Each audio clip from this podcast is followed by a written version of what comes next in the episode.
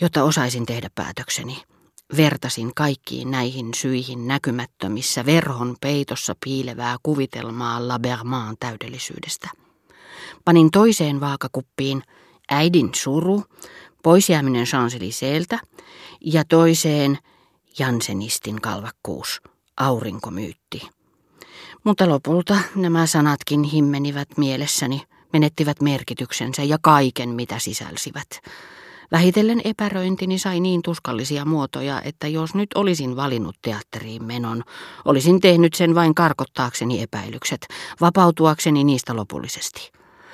Yksinomaan lyhentääkseni kärsimyksiäni, eikä suinkaan älyllisen hyödyn toivossa tai täydellisyyden houkutuksesta, olisin antanut johdattaa itseni, ei suinkaan lempeän jumalattaren, vaan armottoman, kasvottoman ja nimettömän jumaluuden luo, joka sen tilalle oli salaa hunnun suojissa vaihdettu. Mutta yhtäkkiä tilanne muuttui täysin. Haluni lähteä katsomaan La Bermaa sai yllättäen uutta voimaa, jonka turvin saatoin odottaa kärsimättömästi ja ilomielin tätä päivänäytöstä. Kuljettuani taas kerran teatteri-ilmoitusten eteen esittämään jo jonkin aikaa sitten niin raskaaksi käynyttä pylväspyhimyksen osaani, Olin nähnyt Fedraan näytännöstä yksityiskohtaisen ilmoituksen, joka oli vielä aivan kostea, koska se oli juuri liimattu esille ensimmäistä kertaa. Ja missä totta puhuen muulla osajaolla ei ollut minulle mitään uutta ja erinomaista tarjottavaa, mikä olisi helpottanut päätöksentekoani.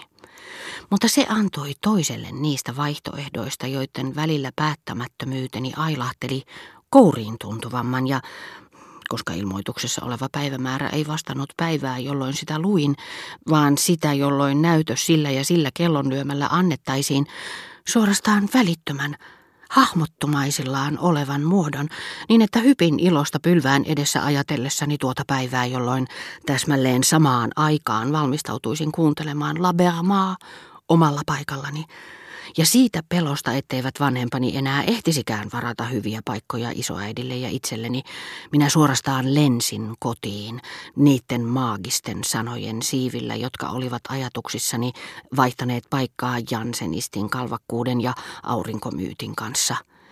Ei naisia permantopaikoille hattu päässä. Katsomon ovet suljetaan kello kaksi. Ikävä kyllä ensimmäinen päivänäytäntöni olikin suuri pettymys. Isäni lupasi saattaa isoäidin ja minut teatteriin valiokuntaan mennessään. Ennen lähtöään hän sanoi äidilleni, pidän nyt huolta ruuasta, etkä ole unohtanut, että tuo Norpoaan päivälliselle. Äiti ei ollut unohtanut sitä.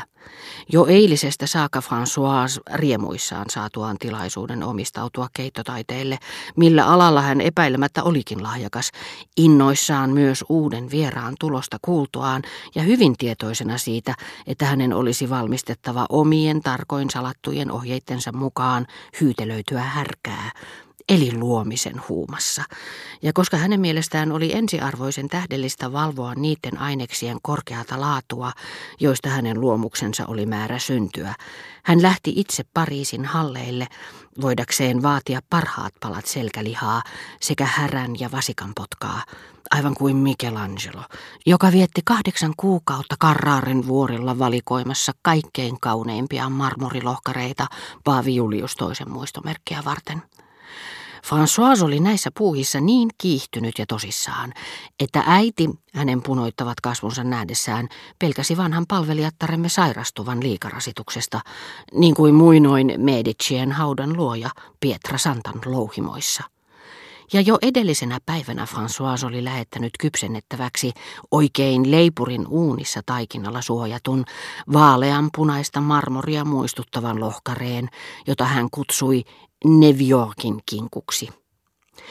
Siinä uskossa, että kieli on köyhempi kuin onkaan ja ettei omiin korviin ollut luottamista, hän oli kuullessaan ensimmäistä kertaa puhuttavan Yorkin kinkusta, varmaankin arvellut ja pitänyt aivan uskomattomana sanaston tuhlauksena, että voisi olla olemassa sekä York että New York, että oli kuullut väärin ja että kyseinen nimi oli sama, jonka hän jo ennestään tunsi. Siitä saakka nimeä York – oli hänen korvissaan tai silmissään, mikäli hän luki ilmoitusta, edeltänyt sana new. jonka hän lausui Nev. Ja täysin vilpittömin mielin hän sanoi keittiöapulaiselleen, lähtee nyt ostamaan kinkkua oli dalta. Rouva sanoi, että sitä New Yorkin. Mutta jos sinä päivänä Françoisin osaksi olikin langennut luovan taiteilijan palava vakaumus, niin minua vaivasivat tutkijan julmat epäilyt. Totta kyllä, ennen kuin olin Labermaa nähnyt, tunsin mielihyvää. Tunsin sitä teatterin edustalla olevassa pienessä puistossa, jonka alastomat kastanjat pari tuntia myöhemmin hohtaisivat metallin välkkeisinä, kohta kun sytytetyt kaasulyhdyt valaisisivat niiden oksistoa kohta kohdalta. Ovenvartioiden edessä, joiden toimen saanti – yleneminen ja ura riippuivat suuresta taiteilijattaresta, jolla yksin oli valtajohtokunnassa, jonka pääpaikalla hetkelliset ja puhtaasti nimelliset johtajat seurasivat toisiaan kaikessa hiljaisuudessa ja jotka ottivat pääsylippumme luomatta meihin katsettakaan, niin kiihkeästi he pohtivat, oliko Madame Bermaan kaikki määräykset muistettu huolellisesti välittää uudelle henkilökunnalle.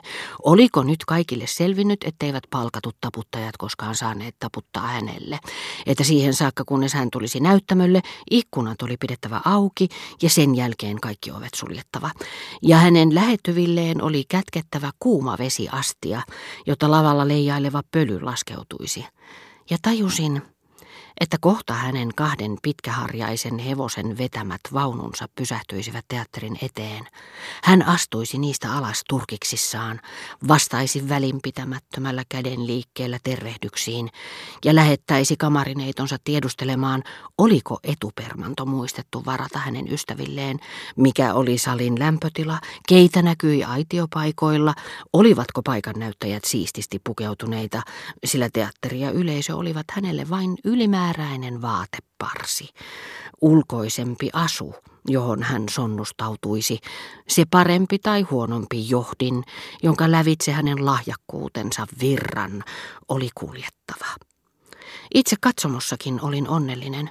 Siitä alkaen, kun sain kuulla, että päinvastoin kuin mitä lapselliset mielikuvani olivat minulle uskotelleet, näyttämöitä oli vain yksi kaikille, olin kuvitellut, etten voisi sen paremmin kuin väkijoukon keskelläkään nähdä hyvin toisilta katsojilta. Mutta tulinkin aivan päinvastaiseen tulokseen, sillä kaiken katsomisen, näkemisen periaatetta noudattavassa järjestelmässä kukin tuntee olevansa teatterin keskipisteessä. Nyt ymmärsin myös, miksi Françoise, joka kerran oli lähetetty katsomaan jotakin melodraamaa kolmannen kerroksen parvekepaikoille, oli kotiin palattuaan väittänyt, että se oli paras mahdollinen paikka. Ja sen sijaan, että olisi tuntenut olevansa liian kaukana esiripusta, olikin oudoksunut sen salaperäistä ja elävää läheisyyttä.